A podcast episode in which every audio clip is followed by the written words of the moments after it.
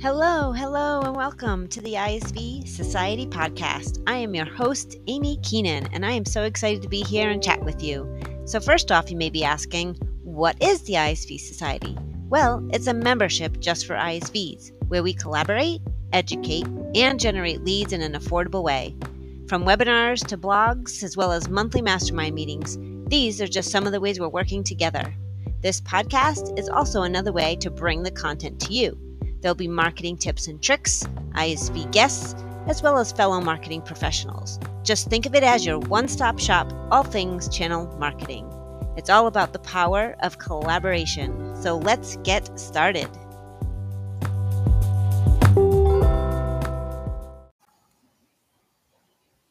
Hey everyone, Happy New Year! It is the first podcast episode of the ISV Society, and I thought, why not just have it be me this time. But don't worry, I have some awesome, amazing guests lined up, and I will continue to keep adding more guests as we go throughout the year. But today, it's just me. So, welcome. So excited to chat with you about the power of partner portals or partner management platforms, whichever you liked phrase you'd like to use we are going to chat about it today because I think in 2024, as we look at what we want to do with our business, how we want to work with partners, what will make things easier, this could be an intricate part of that, especially in this dynamic world of business partnerships. Staying ahead requires innovative solutions that empower collaboration and efficiency.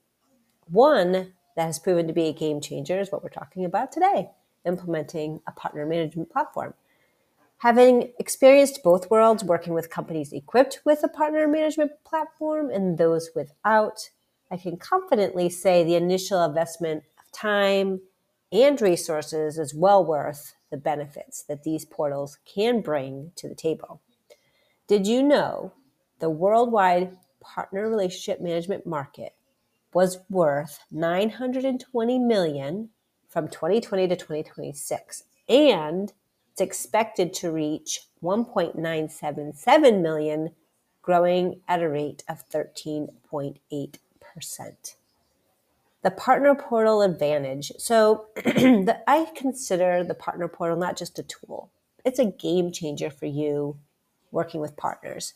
Imagine a world where your partners can effortlessly snag the content they need spy on upcoming renewal dates, settle invoices with a click, and more, all in one seamless experience. Also, if you're a Microsoft Dynamics GP ISV, how about having those partners being able to access, get reg keys at the click of a button versus constantly asking you for them, bothering you last minute, or bothering you during busy season, they can just go out on this portal and get the keys that they need for their customers as they do their upgrades. I mean, that would be a game changer in itself. So these advantages definitely extend beyond mere convenience. They redefine the dynamics of collaboration between companies and their partners. So, four tips for launching and optimizing your partner portal would be integration. Obviously, you want a seamless integration between the platform with your existing CRM and ERP. This not only streamlines these operations, but simplifies the partner interactions for a more cohesive ecosystem. Track performance metrics. Keep tabs on these metrics, monitor usage, time spent on the portal, any leads they generated and submitted to you. This data is invaluable for redefining the functionality and ensuring it aligns the needs of your partners. And of course, having that continuous feedback loop, actively seeking feedback from your partners, getting their insights is off also instrumental in redefining, enhancing these features, and making things easier and more collaborative. And then single sign-on simplicity is also would be a great thing to have to offer that seamless experience to be able to log in quickly and easily and get to things quickly and easily making things easier including deal registration mdf funds and those co-marketing initiatives so what should you look for when you're looking into a partner management platform It is a crucial decision that can significantly impact the effectiveness of your partnership. So, here are some key factors to think about ease of use. Obviously, you want this to be user friendly. This I think that's probably the most essential thing because if your partners don't think it's easy to use, guess what? They're not going to use it. It should be intuitive and require minimal training for them to navigate. But I do recommend setting up at least one initial meeting to walk them through the platform and explain everything. Obviously, you just don't want to send them out a login and say, here's the new partner portal, check it out. You want to schedule that meeting. Obviously, that helps build the relationship, but also you just want to walk through it, show them all of the things that they can do, all the things they can access, what's available to them, what new features might be coming down the road, and of course, a great time to gather their feedback and do a check in to see how they like it in a few months. Customizable options. How about the level of customization this platform offers? Are you be able to add things quickly and easily? Can you customize dashboards? Can you bring a more personalized and engaging portal?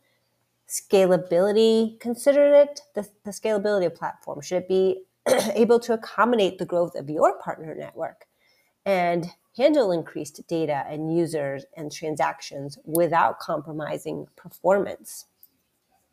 Security measures is also a big one. You want to make sure it's including data encryption, secure login protocols, and compliance with industry standards cost and ROI. So, obviously, after you've been using the portal for a while, you want to figure out that total cost of ownership, including licensing fees, implementation costs, and those ongoing maintenance, and make sure that obviously the partners are using it. Consider that return on investment on how well the platform aligns with your budget and goals. And of course, vendor reputation and reliability. Research the reputation and reliability of these platform providers and consider factors such as track record, customer reviews, and their commitment to ongoing updates and improvements. And then speaking of vendors, how about some platform options? So, if you're embarking on the journey of implementing this partner management platform in 2024, the market offers several robust platforms. And here are some to consider. Impartner, Allbound, Channeltivity, PartnerStack, and Averetek, which is now called E2open. Now, I've personally used Impartner and Averetek, and I can test to their effectiveness and enhance collaboration and streamlining of partner processes and pretty much all of the things that you should be looking for in a partner management platform. Those can pretty much do. So you just want to also take the time to look at these platforms, meet with these companies, get a demo, ask your questions, make sure that it is a fit. And to wrap things all up, while implementing a partner management platform may seem like a big project, and certainly it can be, the long term benefits will far outweigh your initial investment. I think it's a strategic move that not only saves you valuable time, but also your partner valuable time. And of course, makes it significantly easier to engage with your partners and collaborate effectively. So consider this a strategic investment that could elevate the effectiveness of your partnership programs and contribute to mutual success. So in 2024, if you're making the leap into the new era of collaboration, partner portals would be a great way to do that and also propel your partnerships forward. Thank you so much for tuning in this week. Would love to hear if you're implementing a partner portal right now, or if you're considering it, what companies you're looking at. Would love to get your feedback if you have a partner portal and what you think are great tips and tools for others that you could share. And of course, if you want to be a guest on the podcast, certainly let me know. I'd love to chat with you about anything marketing, tips and tricks, working with partners, analytics, social media, you name it, we can talk about it and get it out to the world and share your expertise and knowledge as a thought leader in our industry. So I hope you enjoyed this episode. Thank you so much and stay tuned for more.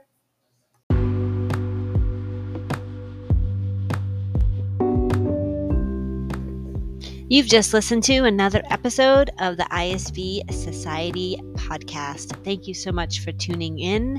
Feel free to subscribe and or share with your team. I would love to also hear your feedback and share any tips and tricks or topics that you'd like to hear in my upcoming episodes. Have a great week.